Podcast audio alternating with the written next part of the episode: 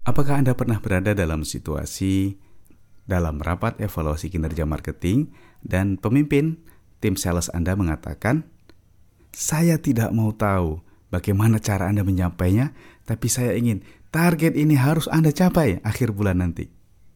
Terasa familiar kata-kata tersebut? Atau mungkin Anda sendiri pernah mengatakannya? Ya, saya sendiri pernah mengatakannya. Nah, bagaimana sebenarnya yang harus kita lakukan? Mari kita ikuti pembahasan pada hari ini tentang tugas seorang sales profesional dalam podcast Marketing Supercamp bersama saya Teddy Situbu. Assalamualaikum warahmatullahi wabarakatuh dan salam sejahtera untuk kita semua. Apa kabar teman-teman sekalian? Saya berharap Anda semua dalam keadaan sehat dan tidak kurang suatu apa pun. Ya, saya sangat senang sekali bisa menjumpai Anda lagi dalam podcast ini, podcast tentang uh, marketing, berbagai informasi, pengetahuan, sharing pengalaman, dan inspirasi dalam hal marketing dan penjualan. Ya, teman-teman sekalian, sebelum kita memasuki perbincangan pada topik podcast pada hari ini, saya ingin mengundang teman-teman sekalian untuk mengunjungi fanpage kita yang baru, yaitu @marketing supercamp di Facebook Ya dari kalau dari menu Facebook teman-teman bisa cari ya, bisa cari di menu search dengan mengetikkan ad kemudian ketik marketing super camp. Fanpage tersebut adalah media utama kita untuk berkomunikasi secara online. Saya akan posting berbagai update, berbagai hal, ya baik itu pengalaman, aktivitas, agenda, tips, trik, dan banyak hal, hal lain lagi di fanpage tersebut setiap hari. Saya mengundang teman-teman untuk bergabung dengan memberi like atau berkomen, memberikan posting pertanyaan atau menceritakan berbagai pengalaman di fanpage tersebut. Bila nanti ada uh, event baik itu training, seminar, webinar, kita juga akan dapat membaginya lewat fanpage tersebut. Jadi, ayo tunggu apa lagi? Segera kunjungi di Facebook Anda kemudian cari fanpage yang bernama Marketing Supercamp. Sampai ketemu di sana, saya tunggu like, komen, dan sarannya supaya kita dapat berkomunikasi lebih lanjut. Ya, segera langsung kepada topik bahasan hari ini. Tiga tugas utama marketing yang sering dilupakan.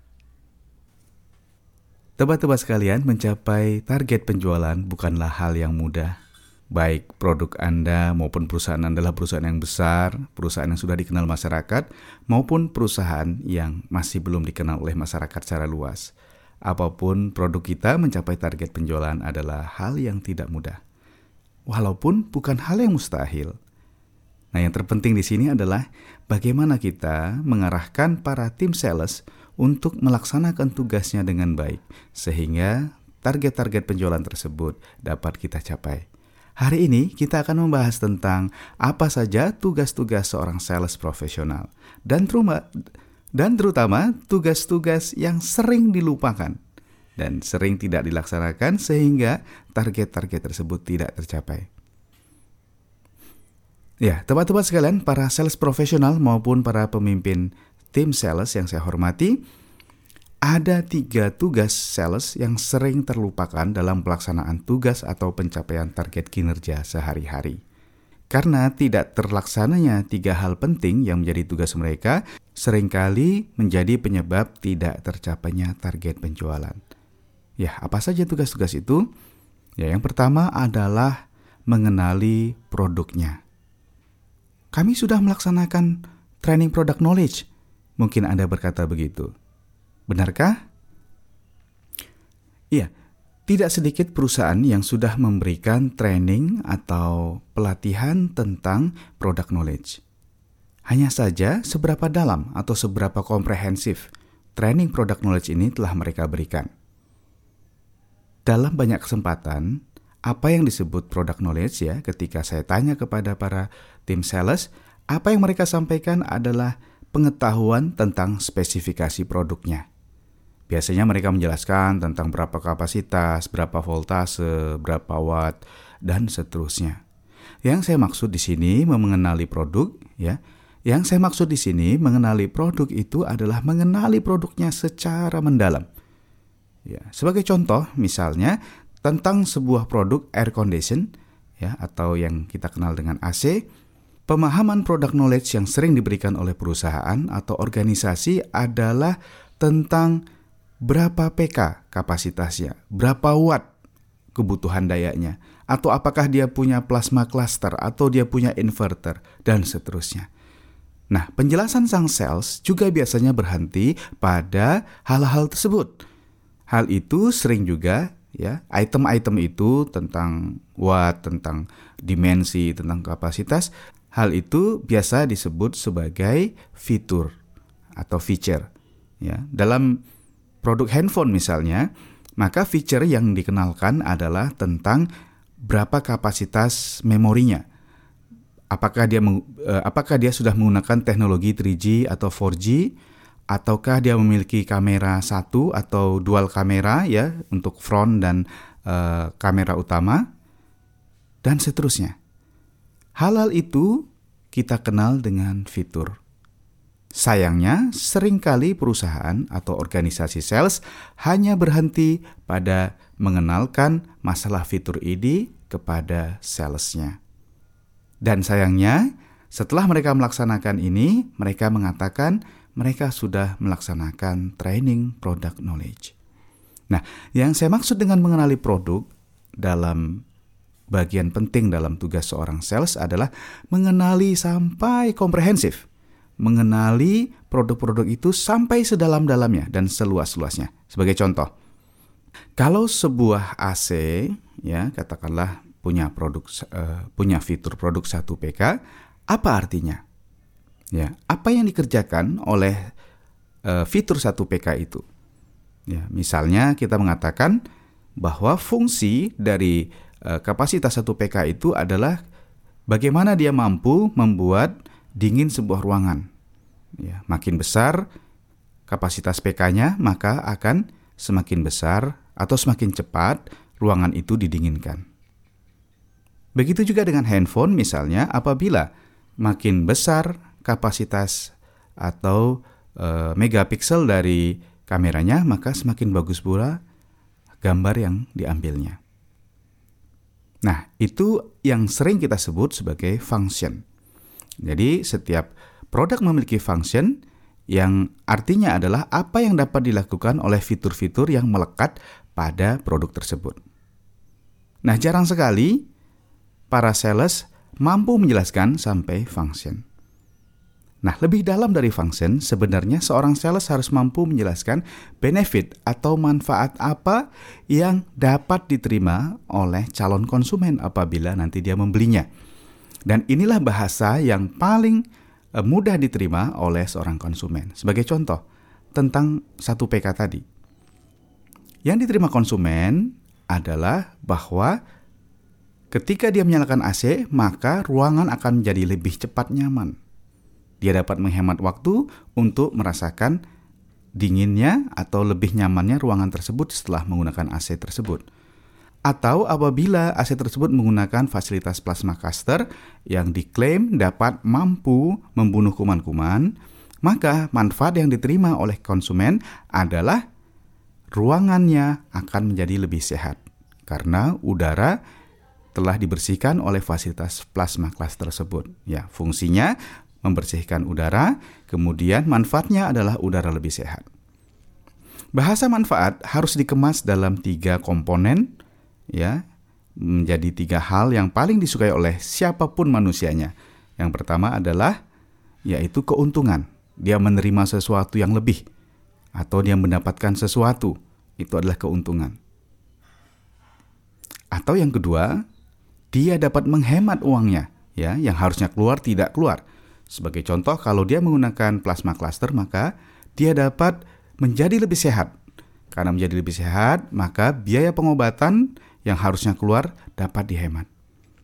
Dan yang ketiga adalah eh, kesejahteraan, yaitu rasa nyaman, rasa prestis, eh, kemudahan hidup, eh, dan lain-lain yang dapat menunjukkan kesejahteraan yang dia peroleh dari produk tersebut. Mengenali produk adalah mengupas semua hal terkait dari produk itu, baik fiturnya, kemudian fungsi apa yang dapat dilakukan oleh fitur itu, dan apa manfaatnya bagi konsumen. Apakah tim sales Anda atau Anda telah memahami produk Anda dalam tiga hal itu? Ya, tentu hal ini harus kita latih terus-menerus. Harus kita gali terus-menerus karena produk kita bisa saja memiliki sesuatu kekuatan, sesuatu benefit atau manfaat yang luar biasa bagi orang lain. Yang kedua, tugas yang penting dari seorang sales yang sering dilupakan adalah menggali kebutuhan konsumen. Ya, mengapa kita menggunakan kata menggali?